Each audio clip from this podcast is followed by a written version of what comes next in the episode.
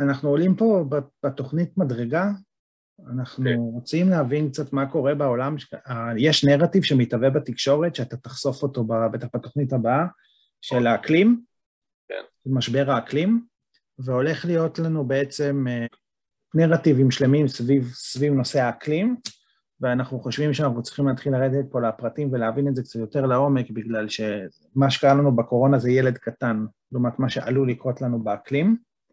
אמ, אני לא מסתכל על זה בזווית קונספירטיבית בכלל, אני לא אוהב את המילה קונספירטיבית, כל מה שאתם תראו פה היום זה דברים שמצאתי בעצמי, אין פה שום קונספירציות ושום דבר. אמ, אנחנו מתחילים במבט על follow the money. זה בעצם מה שאתה עושה לנו עכשיו, זה פריוויו כזה, שיחבר לנו כמה הבנות, שמהם נצמח לפרקים הבאים שלנו. אני רוצה שאנשים יבינו איך העולם שלנו עובד.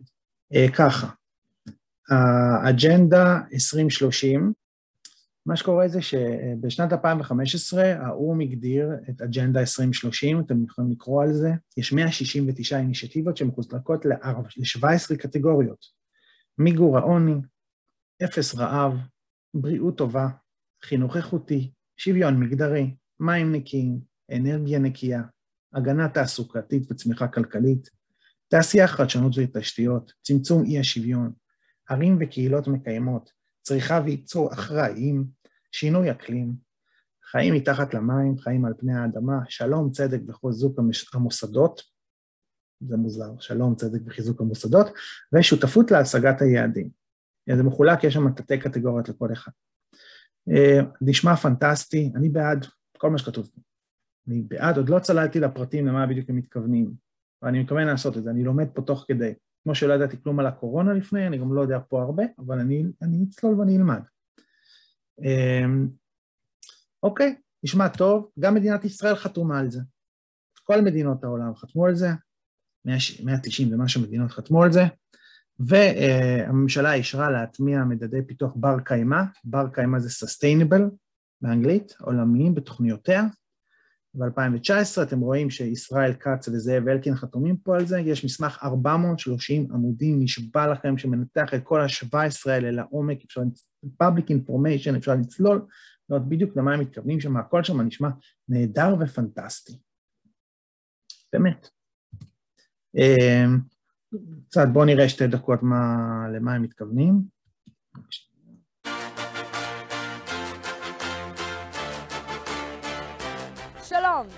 Marhaba. I am Lucy and I live in Tel Aviv.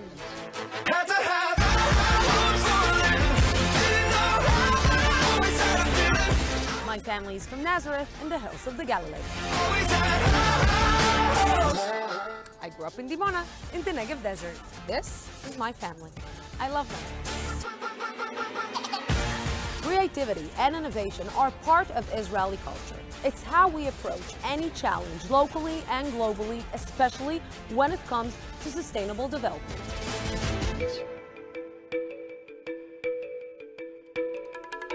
Meet Joanna and her family. They live here in this tranquil setting right in the heart of the eternal city of Jerusalem. Developers had been eyeing the land Yet today, 40 gazelles live in a protected 64-acre nature reserve in the heart of the city. Similar projects are happening in towns and cities all over the country, and I love it.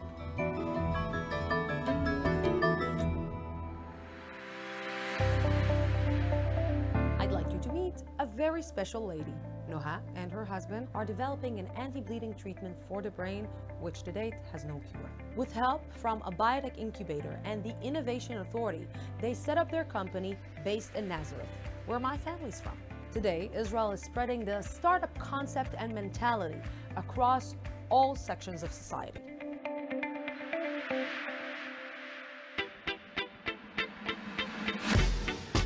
We live in one of the driest regions in the world, so we need to grow more using less water. We've developed cutting-edge water management and technology expertise. We can even produce water out of thin air. Seriously.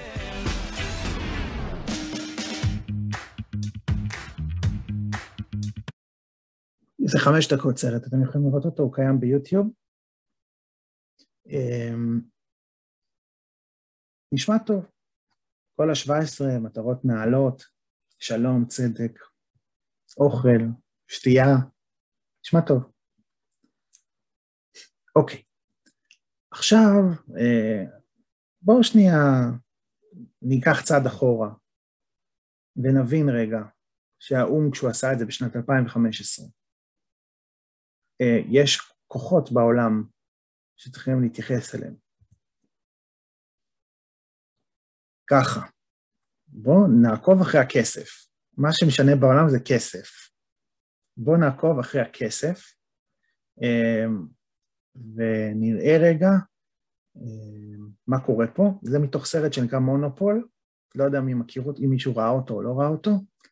אני ערכתי אותו קצת, רק את החלקים שעניינו אותי. אמ, זה סרט שנקרא מונופול, ואני אעצור אותו בשלב מסוים ואני אראה לכם איך זה קשור לישראל, בסדר? אתם חייבים לראות את זה, זה מה שקורה בעולם שלנו. תחשבו על אג'נדה 2030 כשאתם רואים את זה. אמ, Less than a handful of big corporations dominate every aspect of our lives. That may seem exaggerated, but from the breakfast we eat to the mattress we sleep on and everything we wear and consume in between is largely dependent on these corporations. Those are huge investment companies that determine the course of money flow. They are the main characters of the play that we are witnessing. How does it work? Let's take PepsiCo as an example. It is the parent company of many soda companies and snack companies. The so called competitive brands are from factories from a few corporations who monopolize the entire industry.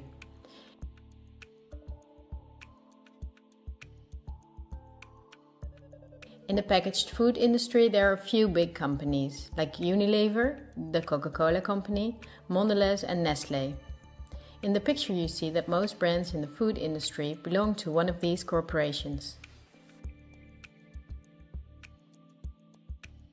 The big companies are on the stock market and have the big shareholders in the board of directors. On sources like Yahoo Finance, we can see detailed company info such as who the biggest shareholders actually are.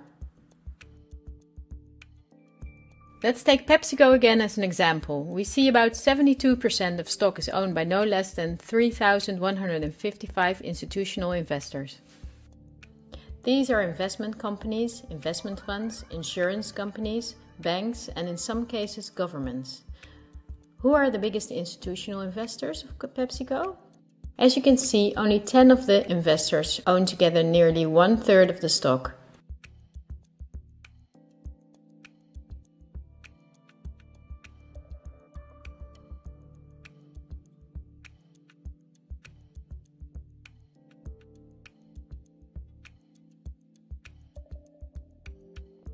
Top 10 of investors together amount to a value of $59 billion.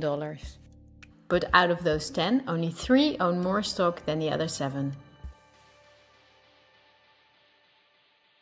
Let's remember them and look up who owns the most stocks of the Coca Cola Company, the biggest competitor of Pepsi.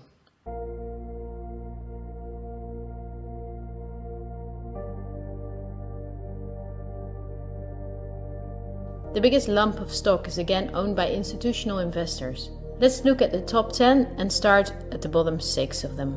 Four of these institutional investors we also saw at the bottom 6 of PepsiCo. These are Northern Trust, JP Morgan Chase, Geode Capital Management, and Wellington Management.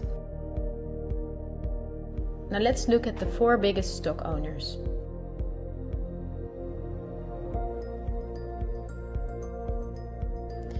They are BlackRock, Vanguard, and State Street. These are the world's biggest investment firms, so PepsiCo and Coca Cola are not competitors at all. The other big companies that own a myriad of brand names like Unilever, Mondelez, and Nestle are from the same small group of investors.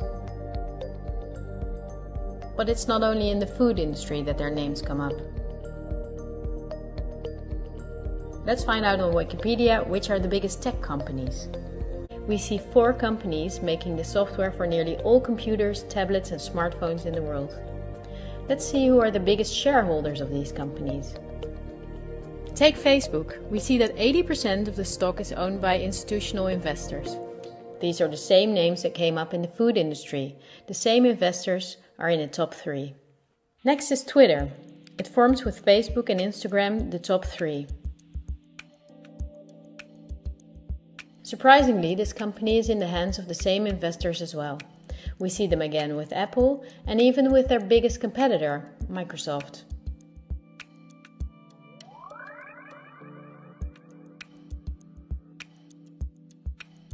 Also, if we look at other big companies in the tech industry that develop and make our computers, TVs, phones, and home appliances, we see the same big investors that together own the majority of the stock.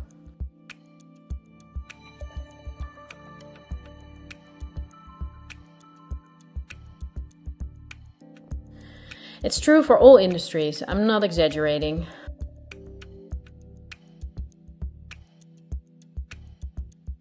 One last example. Let's book a holiday.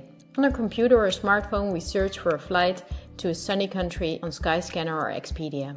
Both are from the same small group of investors. We fly with one of the many airlines, many of which are in the hands of the same investors and of governments, as is the case with Air France KLM. The plane we board is in most cases a Boeing or an Airbus, also owned by the same names. We book through Booking.com or Airbnb, and when we arrive, we go out for dinner and place a comment on TripAdvisor. The same big investors show up in every aspect of our trip. And their power is even bigger because of the kerosene is from their oil companies or refineries. The steel from which the plane is made comes from their mining companies. This small group of investment firms and funds and banks are namely also the biggest investors in the industry that dig for raw materials. Wikipedia shows that the biggest mining companies have the same big investors that we see everywhere.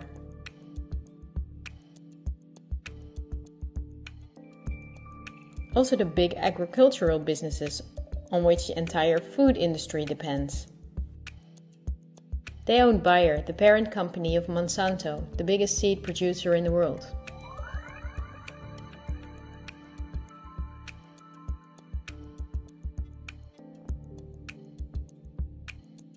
But they are also the shareholders of the big textile industry. And even many popular fashion brands who make the clothing out of the cotton are owned by the same investors.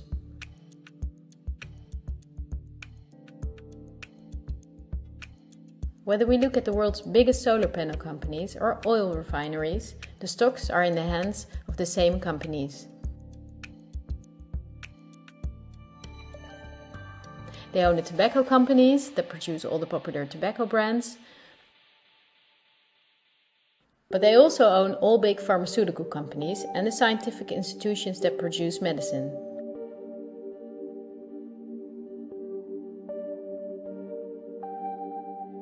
They own the companies that produce our metals and also the entire car, plane, and weapon industry, where a great deal of the metals and raw materials are used.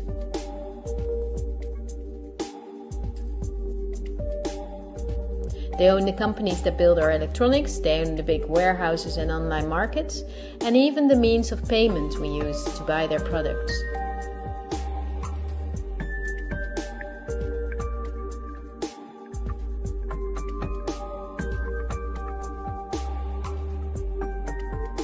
To make this video as short as possible, I only showed you the tip of the iceberg.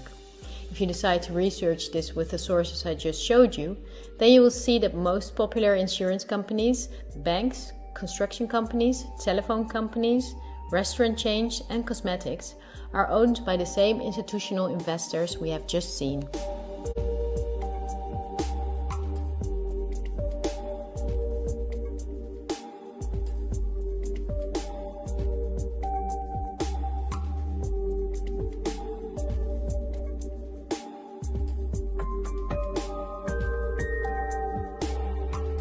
These institutional investors are mainly investment firms, banks, and insurance companies. In turn, they themselves are owned by shareholders, and the most surprising thing is that they own each other's stocks.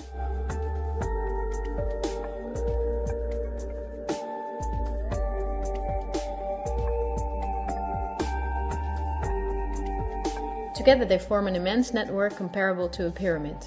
The smaller investors are owned by larger investors. Those are owned by even bigger investors. The visible top of this pyramid shows only two companies whose names we have often seen by now. They are Vanguard and BlackRock. The power of these two companies is beyond your imagination. Not only do they own a large part of the stocks of nearly all big companies, but also the stocks of the investors in those companies. This gives them a complete monopoly. אוקיי, okay, ראיתם עשר דקות? מקווה שלא היה כבד מדי. Uh, יש עוד.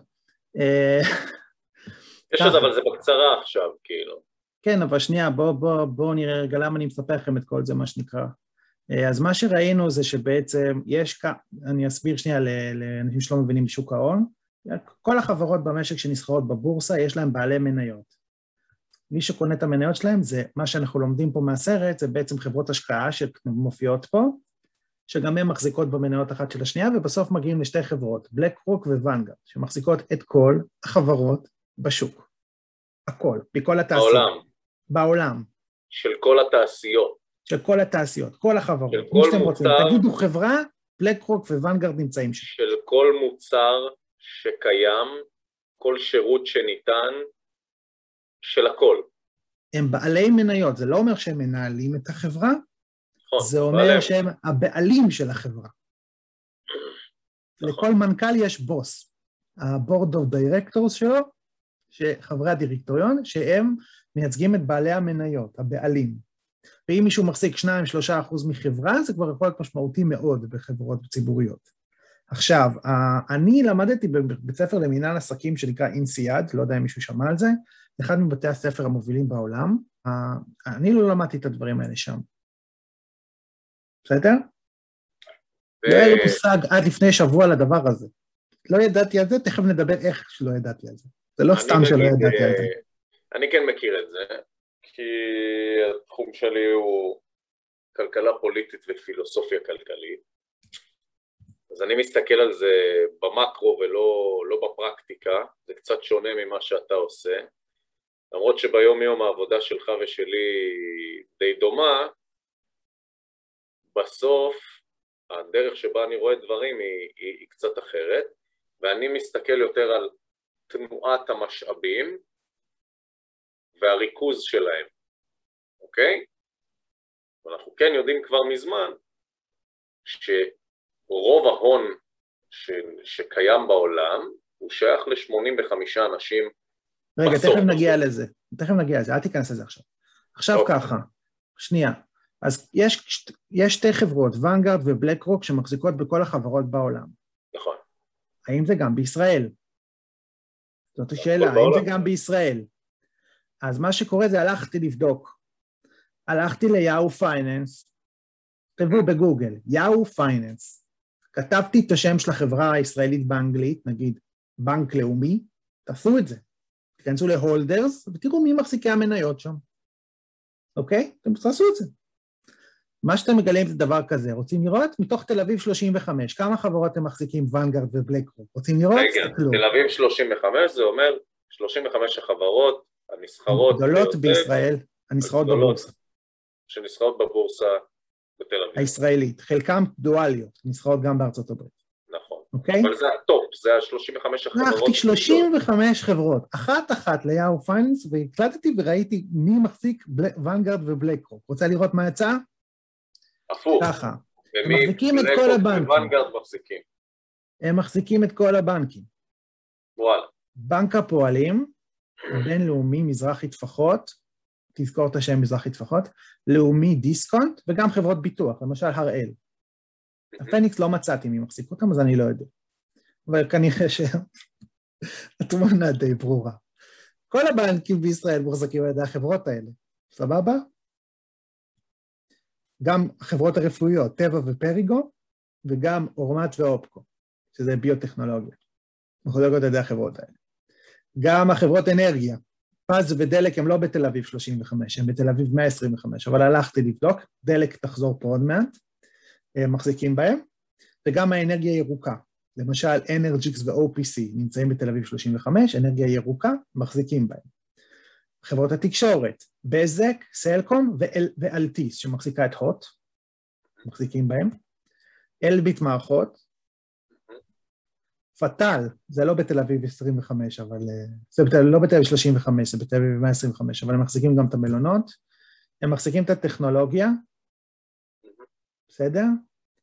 הם מחזיקים את ה, גם את החברות הנדסה וגם את החברות נדל"ן והקניונים, בקבוצת עופר, בסדר? ועזריאלי, וכל החברות... מחזיקים גם את החברות שמייצרות את, ה, את הפרודוקטים עצמם, זאת אומרת, את, ה, את המחצבים, את כן, ה... כן, הנה, הם מחזיקים את חברה לישראל ואת הכימיקלים לישראל, כימיקלים, והם מחזיקים גם אוכל. חומרי הגלם, את חומרי הגלם. שופרסל ושטראוס גם. נכון. מצאתי שתי חברות.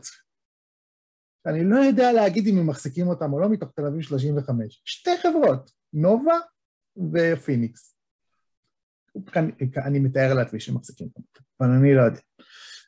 ו Vanguard, Vanguard מחזיקים 33 מתוך 35 החברות האלה, BlackRock מחזיקים 5-6, אבל יש כל מיני החזקות מוצלבות, אתה לא יודע.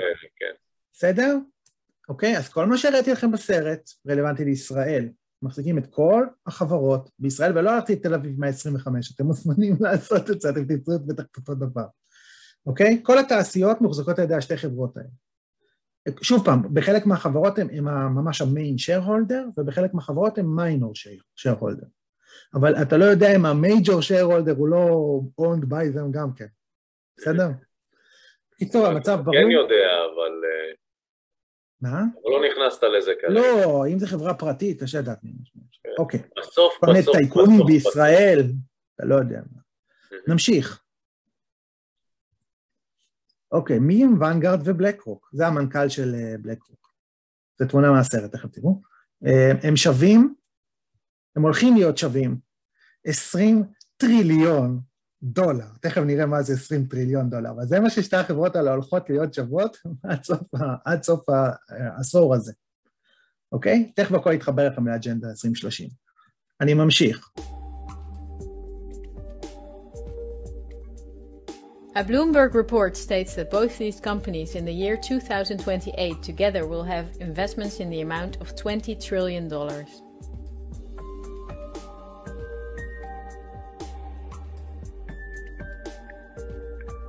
That means that they will own almost anything. Bloomberg calls BlackRock the fourth branch of government because it's the only private agency that closely works with the central banks. BlackRock lends money to the central bank, but it's also the advisor. It also developed the software the central bank uses. Many BlackRock employees were in the White House with Bush and Obama. Its CEO Larry Fink can count on a warm welcome from leaders and politicians. Not so strange if you know that he is the frontman of the ruling company. But Larry Fink does not pull the strings himself. BlackRock itself is also owned by shareholders, who are those shareholders? We come to a strange conclusion. The biggest shareholder is Vanguard. But now it gets murky. Vanguard is a private company and we cannot see who the shareholders are.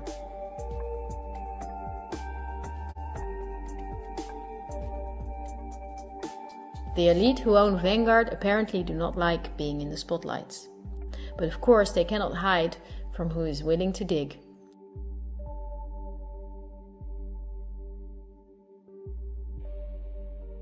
Reports from Oxfam and Bloomberg say that 1% of the world together owns more money than the other 99%. Even worse, Oxfam says that 82% of all earned money in 2017 went to this 1%.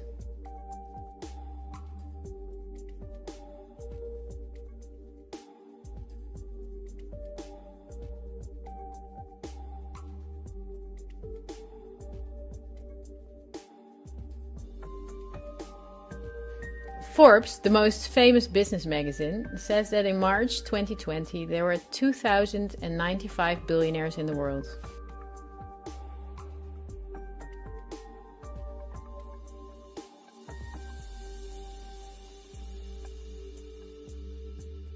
This means that Vanguard is owned by the richest families in the world. If we research their history, we see that they have always been the wealthiest, some of them even before the start of the Industrial Revolution. Because their history is so interesting and extensive, I will make a sequel. For now, I just want to say that these families, of whom many are in royalty, are the founders of our banking system and of every industry in the world. These families have never lost power, but due to an increasing population, they had to hide behind firms like Vanguard, of which the stockholders are the private funds and non profits of these families.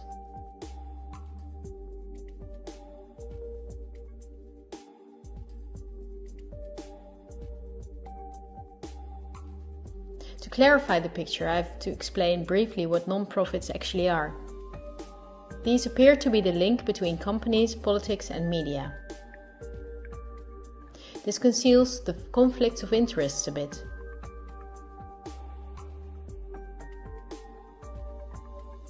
Non-profits, also called foundations, are dependent on donations. They do not have to disclose who their donors are. They can invest the money in the way they see fit and do not pay taxes as long as the profits are invested again in new projects. In this way, non-profits keep hundreds of billions of dollars among themselves. According to the Australian government, non-profits are an ideal way of financing terrorists and of massive money laundering.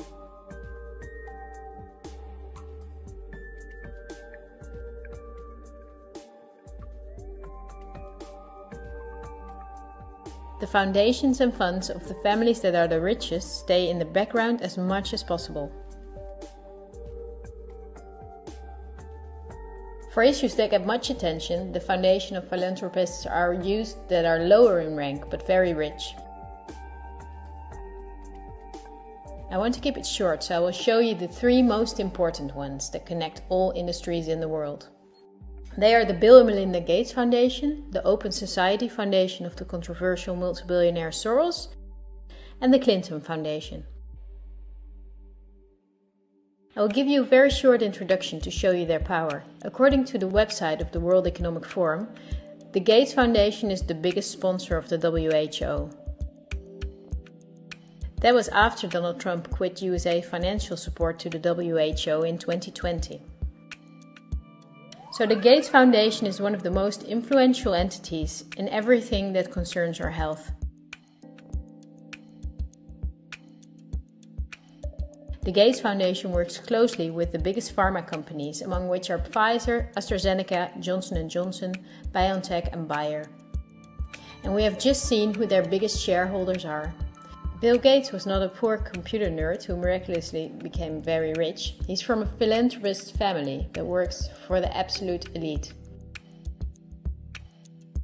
His Microsoft is owned by Vanguard, BlackRock, and Berkshire Hathaway, but the Gates Foundation, after BlackRock and Vanguard, is the biggest shareholder in Berkshire Hathaway. He was even a member of the board there. We need to start the next topic with a question. Someone like me, who never makes videos, can with an old laptop objectively show that only two companies hold a monopoly in all industries in the world. My question is why is this never talked about in the media? We can choose daily between all sorts of documentaries and TV programs, but none of them cover this subject. Is it not interesting enough? Or are there other interests at play? Wikipedia again gives us the answer. They say that about 90% of the international media is owned by nine media conglomerates. Whether we take the monopolists Netflix and Amazon Prime, or enormous concerns that own many daughter companies like Time Warner, the Walt Disney Company, Comcast, Fox Corporations, Bertelsmann and Viacom CBS, we see that the same names own the stocks. These corporations not only make all the programs, movies, and documentaries, but also own the channels on which those are broadcast. So, not only the industries, but also the information is owned by the elite. The daily news of all these media outlets, the diverse news media, do not produce news. They use information and footage from the press agencies AMP and Reuters. These agencies are not independent. ANP is owned by Talpa, John de Mol. Thomson Reuters is owned by the powerful Canadian Thomson family.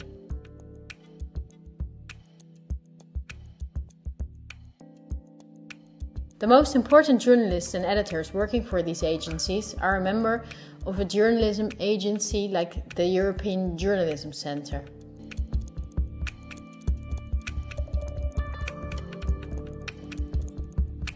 These are one of the biggest European sponsors of media related projects. They educate journalists, publish study books, provide training spaces and press agencies, and work closely together with the big corporations Google and Facebook. For journalistic analysis and views, the big media use Project Syndicate. This is the most powerful organization in the field. Project Syndicate and organizations like I mentioned are together with the press agencies the link between all worldwide media outlets. When news anchors read from their audio cues, chances are that the text stems from one of these organizations. That is the reason that worldwide media shows synchronicity in their reporting. One-sided news stories plaguing our country. Plaguing our country. The sharing of biased and false news has become all too common on social media. More alarming, some media outlets publish these same fake stories without checking facts first. The sharing of biased and false, false news has, has become, become all too common on, on social, social media. media. More alarming, some media outlets simply aren't true without checking facts first. Unfortunately, some members of the media use their platforms to push their own personal bias and agenda to control exactly what people think. And this, this is extremely dangerous to our democracy. This is extremely dangerous to our democracy. This is extremely dangerous to our democracy democracy. This is extremely dangerous to our democracy. This is extremely dangerous to our democracy. This is extremely dangerous to our democracy. This is extremely dangerous to our democracy. This is extremely dangerous to our democracy. This is extremely dangerous to our democracy. This is extremely dangerous to our democracy. This is extremely dangerous to our democracy. This is extremely dangerous to our democracy. This is extremely dangerous to our democracy. This is extremely dangerous to our democracy. And look at the European Journalism Centre itself. Again, the Gates Foundation and the Open Society Foundation.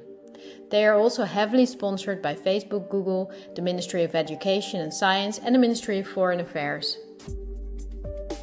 Who sponsors the organization and press agencies that produce our news? With Project Syndicate, we see the BMGF, the Open Society Foundation, and the European Journalism Centre. The organizations that bring the news get paid by non profit organizations of the same elite that also owns the entire media.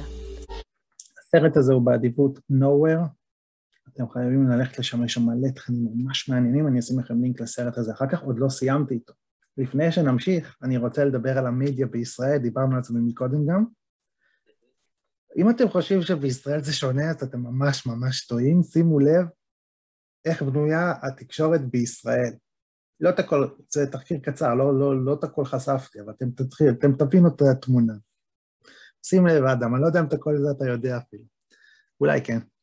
אמ, ככה, חברת אה, קשת, ערוץ 12, אה, לפחות 50 אחוז זה, זה החברה המרכזית למשקאות, קוקה קולה מייבאים, קרלסברג, ברנד, עם... החברה המרכזית זה קוקה קולה בישראל. נביאות, ריגת, משק צוריאל, יש להם כל מיני דברים. ויש אבל... להם עוד הרבה מאוד חברות בת שהם קנו על הדרך. חברת, ו... סליחה, משפחת ורטהיים, מוזי ורטהיים היה המקים המיתולוגי, ובעצם דוד ורטהיים הוא כיום הבעלים של החברה, ומשפחת ורטהיים, הוא גם מחזיק את מזרחי טפחות, אוקיי? הוא גם אגב החזיק את אלוני חץ, אבל הכריחו אותו למכור, אבל מזרחי טפחות זה ואנגרד, בסדר? ראינו את זה מקודם. בסדר? הוא מחזיק את, הוא מחזיק גם את החברה המרכזית וגם את מזרחי טפחות. יש עוד, השני שמחזיק בערוץ 12 זה תשובה. אז אם חשבתם למה הם כל כך מפרגנים לחברות הגז, אוקיי? אז תשובה, ותשובה הוא הבעלים של חברת דלק, שגם דלק זה ואנגרד, בסדר? יופי, אז זה ערוץ 12. ערוץ 13 יותר מעניין, שים לב. החברה שמחזיקה את רוב המניות בערוץ 13 זאת חברה שנקראת RGE. אחד המחזיקים המרכזיים ב-RGE הוא, הוא רקנטי, ליאון רקנטי.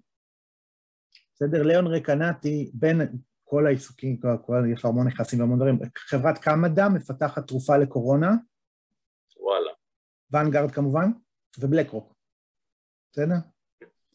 והאגודה למלחמה בסרטן, הוא הסגן של היושב ראש, אז אם חיפשתם קשר למשרד הבריאות, מצאתם? דיסקאברי. יודע אם האגודה למלחמה בסרטן היא קשורה למשרד הבריאות. חברים של יודעים שמה אני יודע מה הם עושים. אפשר להגיד קשרים ל... אני בעד, כמובן, אין לי מילה להגיד על האגודה למלחמה בסרטן, אני רק מראה לכם איך המידיה עובדת. כן.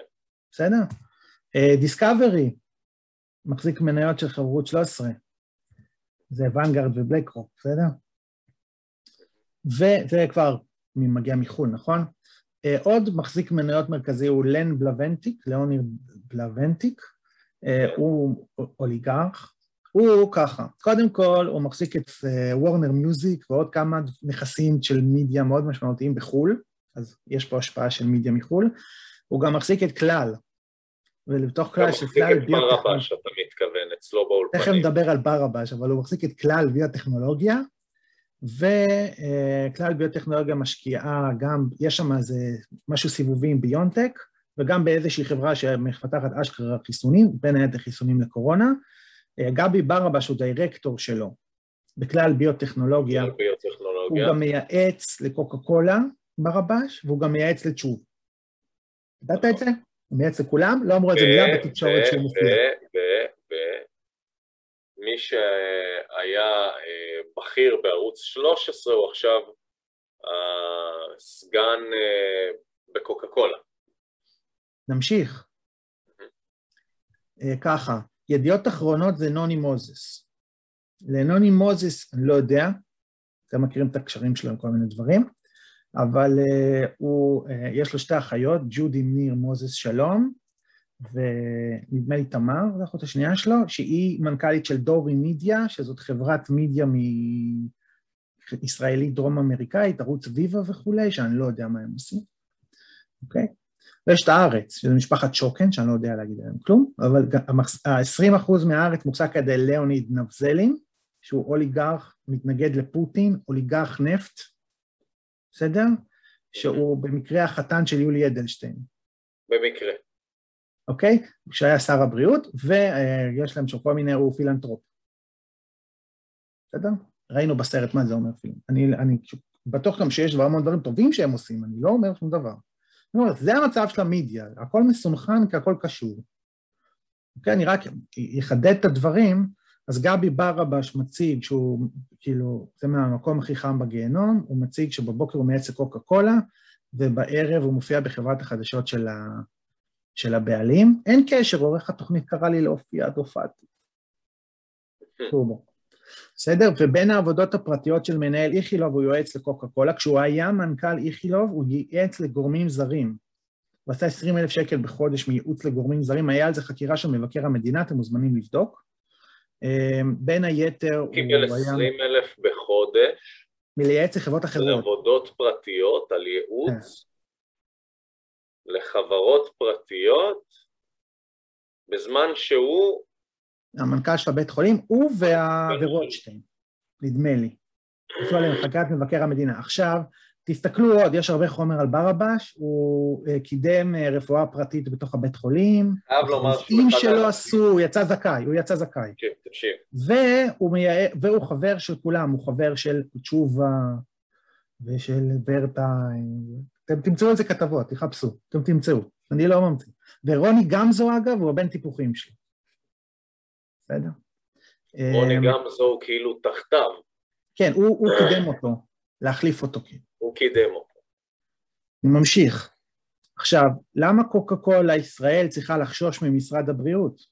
מישהו מסוגל לחשוב למה קוקה קולה ישראל צריכה לחשוש ממשרד הבריאות? זה בריא קוקה קולה. אז להוסיף את הסימונים של סוכר, מליחות וכל הדברים האלה, והם היו צריכים, אתה יודע, למנוע את זה, כי זה יפגע במכירות של המוצר שלהם משמעותית. בקיצור, קוקה קולה זה בריא, הם מטיפים לנו על בריאות, זה נורא בריא, אבל... ברור, זה טעם. איילת שקד... אתה לא יודע. איילת שקד, אתגר הסוכר, למה איילת שקד תומכת בקוקה קולה? היא גם הצטלמה עם פחית זירו וכל מיני כאלה. כן, כן, היה את זה. ובשירות בעלי הבית, בחדשות 12 הכריזו מלחמה במס על משקאות ממותקים. מעניין למה. לצופים לא הוצא גילוי נאות על ניגוד העניינים. אבל זה, זה מאוגוסט 2021. זה מאוגוסט 2021, אבל זה הניגוד העניינים שמעניין אותם, שלא מציגים. כן. זה. ואפשר לחלוק, זה דרורית ורטהיימר, בחרה באיילת שקד להיות אה, אשת השנה בין נשים ועסקים. ורטהיים נשמע לי מוכר. כן, הם הבעלים של ערוץ 12. כן. אז זה קוקה קולה. טייקון, עכשיו תשובה, הוא אה, מכר אה, מניות גז בתמר לטייקון תקשורת אחר שמחזיק את וואלה 99 ו-103, יש שם כל מיני, זה, זה כאילו, שכלי אחד גדול. נוני מוזס, אה, כל הנושא של טבק, זה נושא שמאוד מאוד מעסיק את התקשורת, המון המון כסף מגיע מפרסומות מטבק, אז uh, כתוב שהם uh, עושים כל מיני דברים עם פיליפ מורט, הם נורא דואגים לבריאות שלנו, פשוט כל האנשים האלה, אז יש כל מיני כתבות... איך קשור חיזבאללה לשוק העישון החדש? זה דעה של מישהו. אוקיי, וזה מנכ"ל מו"ל הארץ ומנכ"ל ידיעות אחרונות, אתה רואה שם טבק. ו... סתם, סתם מצאתי שרכיב, רכיב, סורוס וג'ודי שלום ניר מוזס משקיעים בברזיל, הם עושים איזה פרויקט 4G בברזיל, מ-2012. סורוס וג'ודי שלום ניר מוזס ביחד. לא, לא, זה לא, זה, יש לו את האופן זה, יש לו את הקרן, את הפילנטרופיה שלו. שסורוס הוא scale אחר לגמרי, אבל... האמת שהופתעתי כשקראתי את זה, אבל חיפשתי, מצאתי. כאילו... הכל כתבות מהעיתון, אני לא אמציא פה כלום. תשאל אותי, אדם, מה החלום שלך, שאתמול אחד מהם התגשם אגב? גדול כזה, קנה מידה גלובלי. זה שיהיה לי איזה רבע שעה עם ג'ורג' סורוס לשיחה קטנה. אז ברבש, כתוב פה שברבש מופיע דווקא בערוץ 12, ברבש הוא ייעץ גם לוורטיים בקוקה קולה, והוא גם ייעץ לתשובה על פרויקט בים המלח. בסדר? זה שהוא מייעץ, זה שהוא מופיע בערוץ 12 ולא בערוץ 13, אבל הוא מייעץ לממשלה, וכל האנשים שלו, הוא מחובר לכולם, הוא הדבק שם, הוא מחובר לכולם שם, אני לא יודע מה. והוא זה שרוצה לכפות עלינו את החיסונים. הוא מביא את הנרטיב הזה. אוקיי. נסיים בחלק האחרון של הסרט, ואז uh, נתקדם משם, אין עוד הרבה.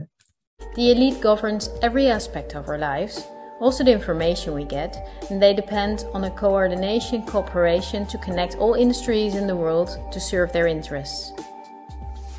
This is done through the World Economic Forum, among others, a very important organization.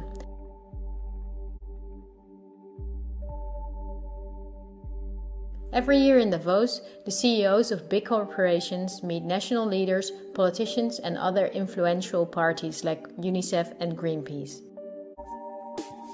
According to critics, the WEF is for rich businesses to do business with other businesses or with politicians. For most members, the WEF would support personal gain instead of being a means to solve the world's problems. Why would there be many world problems if the industry leaders, bankers, and politicians from 1971 onwards have gathered every year to solve the world's problems? Isn't it illogical that after 50 years of meetings between environmentalists and the CEOs of the most polluting companies, nature is gradually doing worse, not better?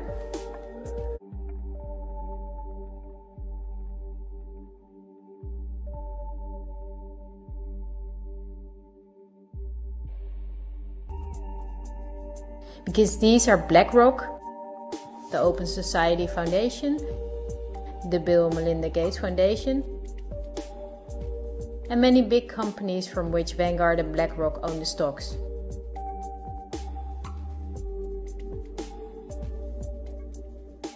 Chairman and founder of the WEF is Klaus Schwab, a Swiss professor and businessman. In his book The Great Reset, he writes about the plans of his organization. Coronavirus is, according to him, a great opportunity to reset our societies.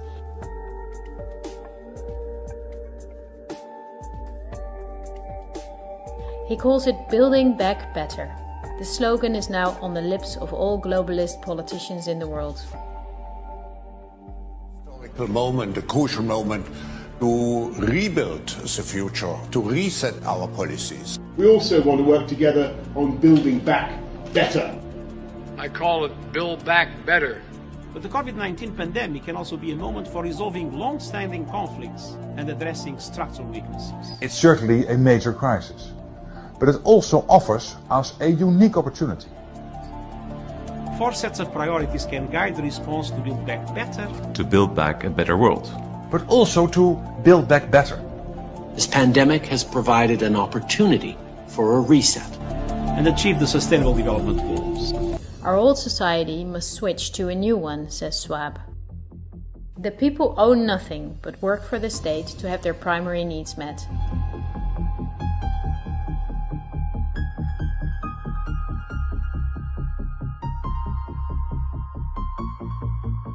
The WEF says it's necessary, for the consumption society the elite forced upon us is not sustainable anymore.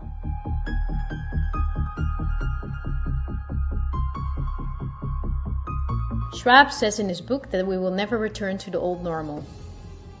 And the WEF published a video recently to make clear that by 2030 we will own nothing, but we will be happy. So you will own nothing and you will be happy. אז nothing זה כסף, ו-happy זה perception, וזה האסטרטגיה. שום דבר ממה שהיה בסרט הזה הוא לא קונספירציה, אני בדקתי את הכל בעצמי, הם באמת אמרו את הדברים האלה, הכל פה נכון, וראיתם שגם בישראל זה נכון, כשהלכתי לבדוק בישראל זה גם היה נכון, ואני עכשיו אסיים בזה שאני אראה לכם איך הכסף מתחלק בעולם. היא טענה בסרט, איך יכול להיות שיש בכלל משבר אקלים אם כל החברות הן owned על ידי האנשים שמנסים לפתור את משבר האקלים. אם הם רצו לשבור, לפתור את משבר האקלים, או עוני, רעב, אוכל, מה שאתם רוצים, האנשים האלה מחזיקים את כל החברות. כאילו, אם הם היו רוצים לפתור את זה, הם נפגשים פעם בשנה בדאבוס, הם היו יכולים לפתור את זה. אוקיי? אז זה מה שהיא שואלת, וגם אני שואלת אותה שאלה, זה נשמע לי, שאלה מאוד הגיונית, אני לא יודע את התשובה. ואני אחקור את זה, ואני אנסה להבין מה באמת המצב. אם יש בעיה, טוב, נגיע לזה עוד שנייה, אבל רגע, בואו נדבר רגע על הכסף. אוקיי, תקשיבו, ככה נראה, ככה נראה העושר בעולם, שתבינו, אני רוצה פשוט לעשות level set, שכולנו נהיה on the same page לתוכניות הבאות. חשוב להבין רגע, שלא באמת ניתן לדעת כמה כסף יש בעולם. מדובר במאות שנים של כלכלה, שכמו שציינו שם, לפחות שליש או שתי שליש מרוב הכסף הוא כסף ישן, זה נקרא old money, זה כסף כן, תכף נגיע לזה. Don't steal the spotlight. זה סוג של הדרכה שיכולה לתת לנו פרופורציות כדי להבין את הסדרי גודל. עכשיו, אתם כבר מכירים אותי, אתם יודעים שכשאני חוקר משהו אני נכנס לפרטים, אבל לוקח זמן, אז אני מניח שאם אני אעשה את אותו דבר בעוד שנה, זה אולי ייראה קצת שונה, אבל ה insights יהיו בטח דומים. נכון. ככה. זה דרך אגב יש אנשים שחוקרים את זה עשרות שנים וגם הם לא יכולים לדעת. אני חקר, אני קראתי כמה דברים ואני חושב שמה שתראו פה מייצג את המצב בערך, אבל בטוח שזה לא מדויק. ככה, תקשיבו, יש בעולם שמונה מיליארד אנשים, 4.4 מיליארד מהם נחשבים לאומללים, מיזרבל. הם שווים 3,000 דולר, שווי זה נכסים פחות חובות. הם מרוויחים 2 דולר, 3 דולר, 5 דולר ביום. המאוד מאוד עניים שם מרוויחים דולר וקצת ביום. ויש פה 13 טריליון דולר. זאת השכבה הכי ענייה, 4.4 מיליארד אנשים מחזיקים 13 טריליון דולר. בסדר? ממשיכים. יש עוד 2.6 מיליארד שהם עניים, הם שווים, של... הם שווים 30 אלף דולר, זה השווי שלהם, והם אה, בממוצע, בסדר? והשווי שהוא, כאילו, העושר שיש בשכבה הזאת זה 80 טריליון דולר. זה 2.5 מיליארד אנשים שמחזיקים 80 טריליון דולר. זה לא כל כך, זה 30 אלף דולר לבן אדם. אני ממשיך. מעמד הביניים, ה-10 אחוז העליונים, 800 מיליון אנשים בעולם, שווה כל אחד נגיד 150 אלף דולר, תחשבו כמה אתם שווים, האם אתם פה? אני רק רוצה לומר לכם בהערת שוליים. OECD זה מיליארד, זה מיליארד וחצי אנשים, לצורך העניין. שאתם ואתה ואני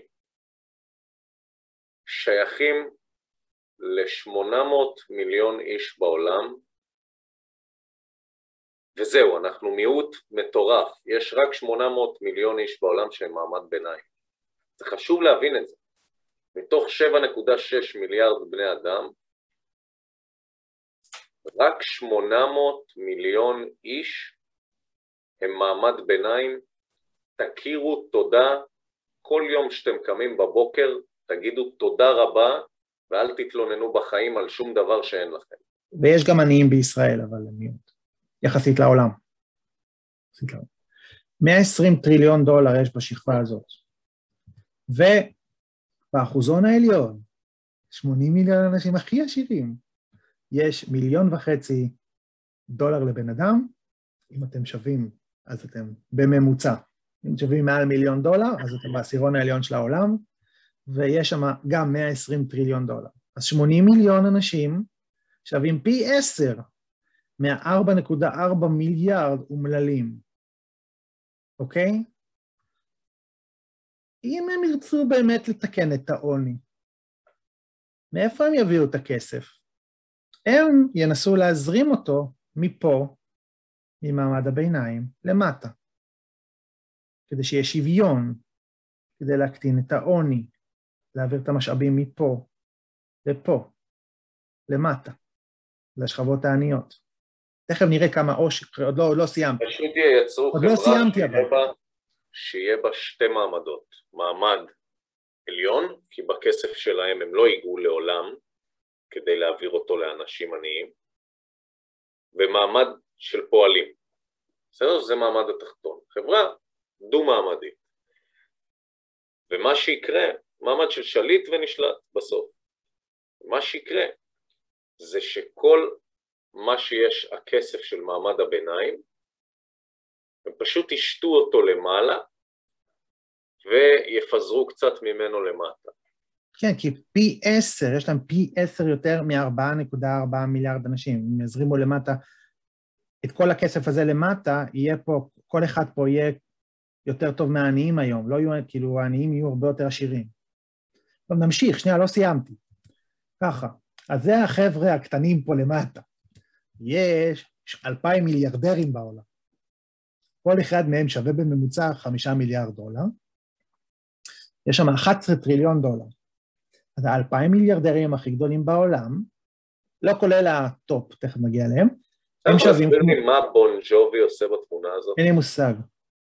אין לי מושג. שאלתי את עצמי, זו השאלה, אבל לא יכולתי למחוק אותו, אז לקחתי את זה, זה היה נראה תמונה יפה. אני לא יודע, תבדוק, אולי הוא מיליארדר. אבל הוא לא... אולי הוא מיליארדר. הוא גם מיליארדר כנראה. אולי הוא מיליארדר. אוקיי, אז uh, תראו, 11 טריליון, 13 טריליון. אז השתי טריליון זה ה top 20, top 26. top 26, ספרתי, הלכתי, ספרתי כמה שווים, שני טריליון דולר. שני טריליון דולר שווים 26 אנשים, הכי עשירים, אוקיי? אז ביחד הם שווים כמו 4.4 מיליארד אנשים. 2,000 איש שווים כמו 4 מיליארד אנשים, אוקיי? אם היו רוצים באמת לפתור את בעיות העוני של העולם, יש פה כסף, כאילו. אז הם מקימים חברות פילנטרופיות, שהמטרה שלהם זה, לה, זה להעלים מס, והם נהיים יותר עשירים מהחברות הפילנטרופיות האלה. זאת אומרת, הכסף הזה לא ממש מחלחל למטה. טוב, בוא, שנייה, זה כאילו... אני, אני בכוונה לא, לא אומר כלום, כאילו אני זורם איתך במצג. אוקיי, שנייה, אז ננתח את המצב איפה שאנחנו נמצאים עכשיו. זה מוויקיפדיה, תסתכלו בוויקיפדיה על Wealth Distribution in the World, זה הגרף שתקבלו, לא יודע אם הגרף הזה נכון או לא, הוא די מייצג את מה שהיה פה עד עכשיו. 50, 80 אחוז מהאוכלוסייה יותר, כמעט 90 אחוז מהאוכלוסייה, שווים 15 אחוז מהכסף. סבבה? 10 אחוז שווים 80 אחוז מהכסף, בסדר? אז הכסף נמצא אה, ב... פה, ותחשבו למי הם ייקחו את הכסף, ל-11 אחוז או ל-1 אחוז, כדי לחלחל אותו למטה. עכשיו, הנקודה זה כאילו, רק, לא רק עוד כדי. לסבר את האוזן, רגע, רגע, יש, רגע. יש 90... רגע, יש לי... יש לך פה הנחת יסוד מסוימת שאני... אני לא בטוח שאני מסכים איתה. לא סיימתי אגב. אה? עוד לא סיימתי. אה, לא, אבל זה פשוט הנחת יסוד שאני רואה שהיא מלווה את רוב המצגת. יאללה, תלך על זה. למה נגיד אתה חושב שהם מתכוונים לקחת את הכסף של מעמד הביניים ולפזר אותו על האוכלוסייה החלשה של העניים, ולא פשוט לשתות גם את, מר, גם את uh, מעמד הביניים ופשוט להפוך גם אותו להיות עניים. אבל הם רוצים to eradicate poverty.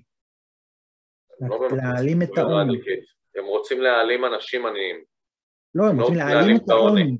יש הבדל. לא, עזוב דילול אוכלוסייה, חכה שנייה. אנחנו לא נכנסים לדברים האלה, עוד לא חקרתי את הנושא הזה.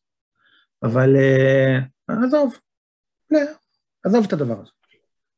יש שמונה מיליארד אנשים בעולם, שמענו מה ביל גייטס אמר, אבל נגיד שמונה מיליארד אנשים בעולם, יש היום, יהיו תשעה, רוצים להקטין את העוני בעולם, שלא יהיה עוני בעולם, ושהם יוכלו להתמודד עם ה-climate change ועם הזיהום. טוב, תכף נגיע לזה, אבל שנייה. אז יש פה, אז זה חלוקת העושר בעולם, זה חלוקת העושר בעולם, ורק לסבר את האוזן, יש איזה 350 טריליון דולר שהם בעולם, זה כולל כסף ובורסות וריל אסטייט, כל מיני דברים כאלה, בסדר? השקעות וזה. אבל יש גם, אלה קטנים, יש עוד כמאה משפחות, הראו אותם בסרטון, שיש להם איזה, לפי כל מיני דברים שקראתי, קוואדריליון, שזה אלף טריליון דולר, מחוץ לסירקולציה. זה לא, זה לא כסף שהוורד בנק עוקב, שהפדרל בנק עוקב אחריו בכלל. איך, איך, איך, איך הגעת למספר הזה? כאילו, אני ממש מבין את ההיגיון שבו. ככה קראתי, אני לא יודע. אני okay, אוקיי, אמרתי, ש... אני אמרתי שיכול להיות שבעוד שנה כשאני אעשה את המצגת הזאת המספרים יהיו קצת שונים, אבל בטח לא מהותי. אז ההערכה היא בעצם של הסופר ריץ', כאילו mm. השכבה הגבוהה ביותר, 85 אנשים, נכון. משפחות, יש 1Q זה דולר. משפחות, זה לא חייב להיות בן אדם אחד. כן, משפחות כן, כן, מלוכה כן. גם. לא, לא, זה ברור לי, ברור לי, ברור לי לחלוטין. כסף לא בסירקולציה, זה Q, זה נקרא M3, לא בסירקולציה. ו...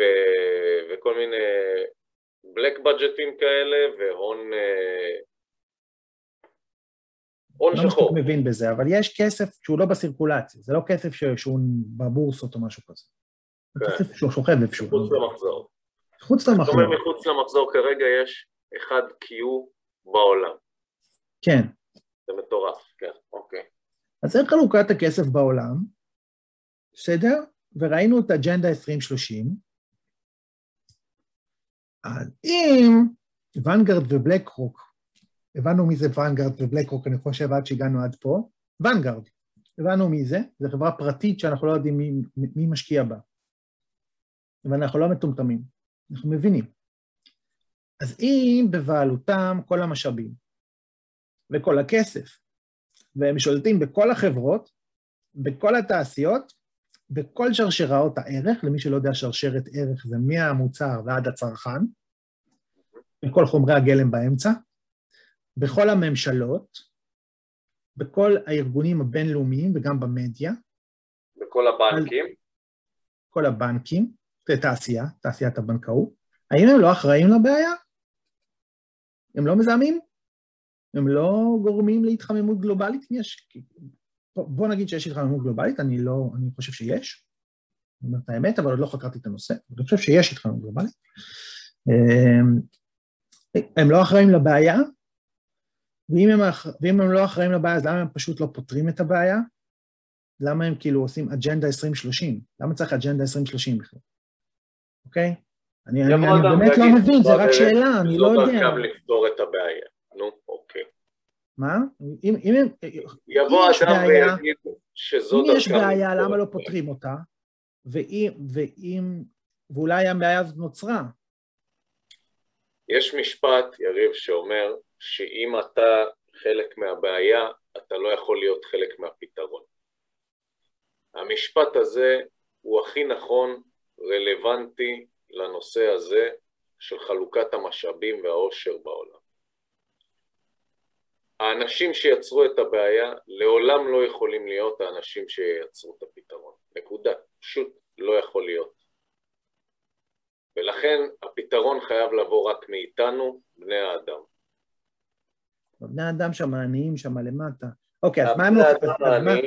אני אגיד לך מה, אני, אגיד, אני שמח שאמרת את זה, כי אני אגיד לך מה למדתי מהקורונה. עוני זה פה, יריב, עוני, עוני זה פה. בוא אני אגיד לך לא... מה למדתי מהקורונה. נו. אני אגיד לך מה למדתי מהקורונה, תסתכלו. לוקחים פוליטיקאים ומומחים ואנשי תקשורת, ושזה אני עשיתי, לא מצאתי בשום מקום, זו סתם מחשבה שהייתה לי בה. כן. ומחברים אותם, וככה, המומחים מייצרים מדע. זה פסאודו מדע, זה לא מדע. מייצרים מדע, במרכאות. הפוליטיקאים עובדים למען טובת הכלל, זה הקורונה. וגם במרכאות. התקשורת עושה הנדסת תודעה, אוקיי? ראינו את הפייק ניוז, נכון? ראינו את זה. אה, את הסיפור הזה שיש. וכשמחברים את זה, איך זה עובד? המדע מיוצר באמצעות מידע. אז צריך לשלוט על המידע. צריך לייצר לא, מדדים. לא, המדע מייצר את המידע. צריך בדיקות PCR. צריך מחקרים, מחקרים של בייצר על יעילות חיסונים. בדיוק. אוקיי?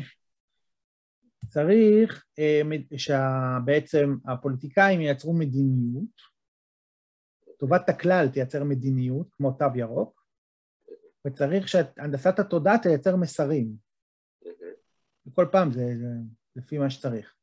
אוקיי? ועל מנת לעשות את הדבר הזה, צריך לשפוך מלא כסף, צריך תיאום גלובלי, צריך להשליט פחד ושל... של מהקורונה, מהמחלה, ושליטה, אכיפה. נכון? מפחדים ללכת ברחוב בלי מסכה, כי השוטרים יכולים לתת קנס. לא, אני מכיל תו ירוק בגלל שאני צריך לקבל קנס. אז זה, אז זה, ה, זה הפרמורק. ואני אנסה לבדוק האם אני מזהה את הפרמורק הזה גם במקומות אחרים, כמו עוני ואקלים ודברים כאלה. אוקיי, זה מה שאני אנסה לעשות, גם אני אצליח. ואנחנו מה? נעשה על הפלטפורמה הזאת עוד הרבה מאוד אסונות עד 2030, כדי ש... זה מה שאני רואה שעשו פה. לא יישאר מכם כלום. עכשיו, גם אם אתם חושבים שהקורונה היא מגפה אמיתית, קודם כל, האם, האם הקורונה היא מגפה אמיתית או מגפה שהיא יוצרה במעבדה? אוקיי, אני חושב שלפי דעתי אני מצאתי מספיק עדויות וקראתי בעצמי שהיא נוצרה במעבדה, אבל בסדר. האם קורונה היא, היא מחלה, היא מגפה מסוכנת או לא מגפה מסוכנת, גם אם אתם מאמינים שהקורונה היא מגפה מסוכנת... היא מגפה בכלל. לא, לא משנה, גם אם אתם מאמינים שהקורונה היא מגפה מסוכנת, אוקיי, אי אפשר להתכחש לזה שכל הפוליטיקאים בעולם, וכל המומחים בעולם, וכל התקשורת בעולם, התיישרו קו על הדבר הזה. אי אפשר להתכחש לזה, זו עובדה. אמ, יש גם מומחים אחרים, אבל אותם לא שומעים. בסדר? הם קונים את המומחים שהם רוצים. אסיים בזה, יש בארץ מרכז השל שהוא מטפל בקיימות. אתם יכולים להסתכל ביוטיוב, יש גם סרט מאיזה כנס שהם עשו. אה, מרכז אשל לקיימות מפתח מיישם את חזון הקיימות. אגב, לחברה של דן אריאלי קוראים קיימה. זוכרים? קיימה. קיימה, כן. קיימה. זה גם כן מ-sustainability. חברת סוד, אתם יכולים להסתכל, לכל החברות יש אג'נדה ל-sustainability וכולי וכולי, שיכול להיות שזה מוצדק. זה שוב פעם, לא נכנסתי עדיין לפרטים, אני רק אומר מה יש. אה, כלכלה חסונה ודמוקרטיה, סביבה יצרנית ידה ידה ידה. הם רוצים לעשות מעבר מהיר לאנרגיות מתחדשות, תוכנית לאומית אסטרטגית לישראל לשנת 2050, ויעדים עולמיים לפיתוח בר קיימא, SDG, Sustainable Development Goals, שזה זה, זה ה-17 האלה. תזכרו את המונח SDG. Sustainable Development Goals, זה ה-17 האלה. טוב שנייה שהוא יככב בפרק הבא שלנו בחלק של המושתלים. SDG. יש אנשים שאתם מכירים שהם אנשים טובים מבחינתכם, שמקדמים את ה-SDG הספציפי הזה, תזכרו את זה. הלאה. תורמים שלנו, אולי אתם מזהים פה חלק מהשמות? קרן רוטשילד, איחוד אירופאי, אה, מה יש פה? קרן חדשה לישראל, כל מיני דברים כאלה. אני לא מכיר פה את כולם. והם עשו, הפיקו סדרה עם תומש, זה עוד אחד שאתה צריך לעשות עליו אה, קטע. ב... כן, כן, הוא עשה... הוא מתבטא לא יפה על הקורונה, אבל על סוף העולם הוא כן, הוא הוציא, הם הוציאו קומדיה כזאת על, על ה-sustainable goals שלהם, בסדר? אז כאלה, כאלה, פורום קהלת כאלה, תכסים לדברים האלה לב, לפני שהם אה, גדלים, תכסים לשים לזה לב, לראות מה קורה. זהו, אז אלה ה-17, כשאני קורא את זה עכשיו, אחרי שראיתי כל מה שראיתי, אני שואל את עצמי את השאלה ששאלתי מקודם. כאילו, מה מונע מהם להפיק את כל הדברים האלה? הם האנשים הכי עשירים בעולם, יש להם את כל הכסף, והם יושבים ונפגשים ביחד ומדברים, ועושים קלרנות פילנטרופיות, ועושים כל, ועושים את כל הדברים שהם מדברים עליהם. אז למה הם לא פותרים את הבעיה? ואני חושב שיש פה שניים שסטנד אאוט, מיגור העוני ושינוי אקלים, שאיתם אני אתחיל. כן, אבל יריב, השאלה היותר מעניינת היא, למה לעזאזל הפתרון הוא, כדי שזה יקרה, הוא שלך לא יהיה כלום ולהם יהיה הכל. שאלה מצוינת. אנחנו נעלה על זה בפרקים הבאים. ואנחנו ניכנס למיגור העוני ולשינוי אקלים. אני רוצה להבין יותר טוב את, ה... את שתי הנושאים האלה, כי הם הבסיס לכל השאר. ברגע שנבין את שני אלה, כל שאר הדברים פה, יהיה אפשר להיכנס אליהם ולהבין אותם. אני גם מאוד אוהב את האייקון של השינוי אקלים. שילכו קיבינימט. טוב חביבי, היה מרתק. אבל זה היה פתיח כזה כדי שתבינו שהפוקוס שלנו, די, קורונה משעמם לנו, משעמם אותנו כבר. רוצים uh, לזהות את הדברים הבאים, אנחנו כבר יודעים את הדברים הבאים, אבל אני חושב שהנושא של האקלים צובר תאוצה, ואנחנו צריכים כאילו להכין את התודעה לפני שזה קורה, אנחנו צריכים להתחיל כבר עכשיו, כי התודעה כבר נבנית בתקשורת ביתר סט כבר מספר חודשים, אם לא שנים, אבל ב- ביתר סט כבר מספר חודשים. ו- ו- וזהו, אין יום שאין אזכורים בנושא שרת אה, ההגנת, השרה להגנת הסביבה כבר מתבטא, מתחילה לדבר על מצב חירום אקלימי, התחילו לדבר על זה שהם רוצים שהגישה של בית המשפט בנוגע לדאטה שמופק במשרד, כמו שהם עושים בקורונה, שבית המשפט יקבל רק את המידע אך ורק מהמשרד, אה, ולא משום גורם אחר שיכול לערער עליו. אנחנו כבר רואים את הדברים האלה נבנים, הופכים להיות פרקטיים ומתחילים להיות מציאות בשטח, ולכן אני חושב שאנחנו צריכים להתחיל לדבר על הנושא הזה, להעלות את המודעות שלו, כדי שאנשים יבינו את המלכודת שהם הולכים ליפול בה. כי מה שאנחנו הבנו זה שאנשים שיוצאים החוצה כרגע למחות נגיד לצידנו, במצב שבו יהיה את המשבר הבא של האקלים, נגיד פלורידה וקליפורניה, סליחה, פלורידה וטקסס יהיו בבעיה. בדיוק. שוודיה. בדיוק. אז אותם אנשים שכרגע לוחמים לצידי נגד המאבק, במאבק הזה של הקורונה, יש מצב שהם יהיו פשוט בעמדה הפשוט הפוכה לגמרי וילחמו מולי כשיהיה את משבר האקלים. לכן אנחנו כבר עכשיו חייבים להתחיל לעשות את העבודה הזאת אה, על התודעה ולהתחיל להפיץ את הנושא הזה אה, ביתר שאת, ובגלל זה אנחנו נתחיל לעשות. עכשיו, הקורונה זה רק הסימפטום, כמו שאנחנו רואים תמיד. המחלה זה שלילת הזכויות, יש פה איזושהי אג'נדה לשלול זכויות. נכון. רואים את זה שהדמוקרטיות מתערערות, ואני... ולכן... It's the biggest threat of democracy, ואני רוצה להגיד עוד דבר. אנרגיות ירוקות, פאנלים סולאריים, להעביר את כל המפעלים מהמפרץ, להרחיק את אסדות הגז, להפסיק לייצר פלסטיק, להשתמש במכוניות חשמליות, אה, לעשות, אה, להשתמש במימן להנאה, מה שאתם רוצים, כאילו, אני בעד כל הדברים האלה, הכל מעולה. מה שפחות נראה לי זה שתהיה איזושהי מערכת ניטור גלובלית במימון אחד הפילנטרופים האלה, שהם יחליטו מתי אנשים יכולים לצאת מהבית, כי היום מזוהם או לא מזוהם. לא יודע, נראה לי בעייתי, לא בא לי על זה. או כל מיני מיסי פחמן למיניהם, שיעברו ממני לכל מיני מדינות באפריקה, כשברור שזה לא יפתור כלום, כי שם יש ארבעה... מס על אוויר, אחי, זה מס על אוויר. זה דרך לקחת מס על הדבר היחיד שעדיין אין עליו מס בעולם הזה. ואני לא יודע אם שמת לב, אבל זכות הקניין התחילה להיות מאותגרת בימים האחרונים, גם בארץ. אז אנחנו נשים לב לעניין הזה, כי זאת זכות היסוד האחרונה במדינה דמוקרטית, שעדיין היא כמובן אותגרה, אבל לא כמו נגיד זכות אה, התנועה, שצמצמו אותנו למאה מטר, או שלא יכלנו לעבור בין ערים, או שלא יכלנו לצאת מהארץ, אוקיי?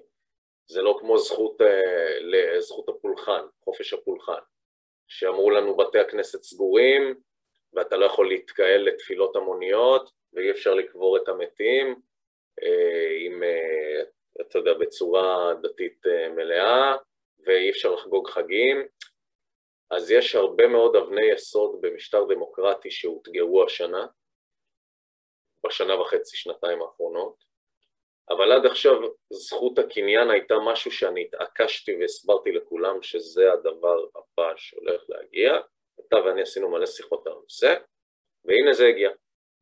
והיו התרחשויות מדהימות ביומיים שלושה האחרונים, שהם כאילו מבחינתי זה בסדר גודל של רעידת אדמה עולמית גלובלית, ברמה שכאילו אני יכול ממש לראות שהשבוע נורתה יריית הפתיחה לאיפוס הגדול של המערכת הכלכלית.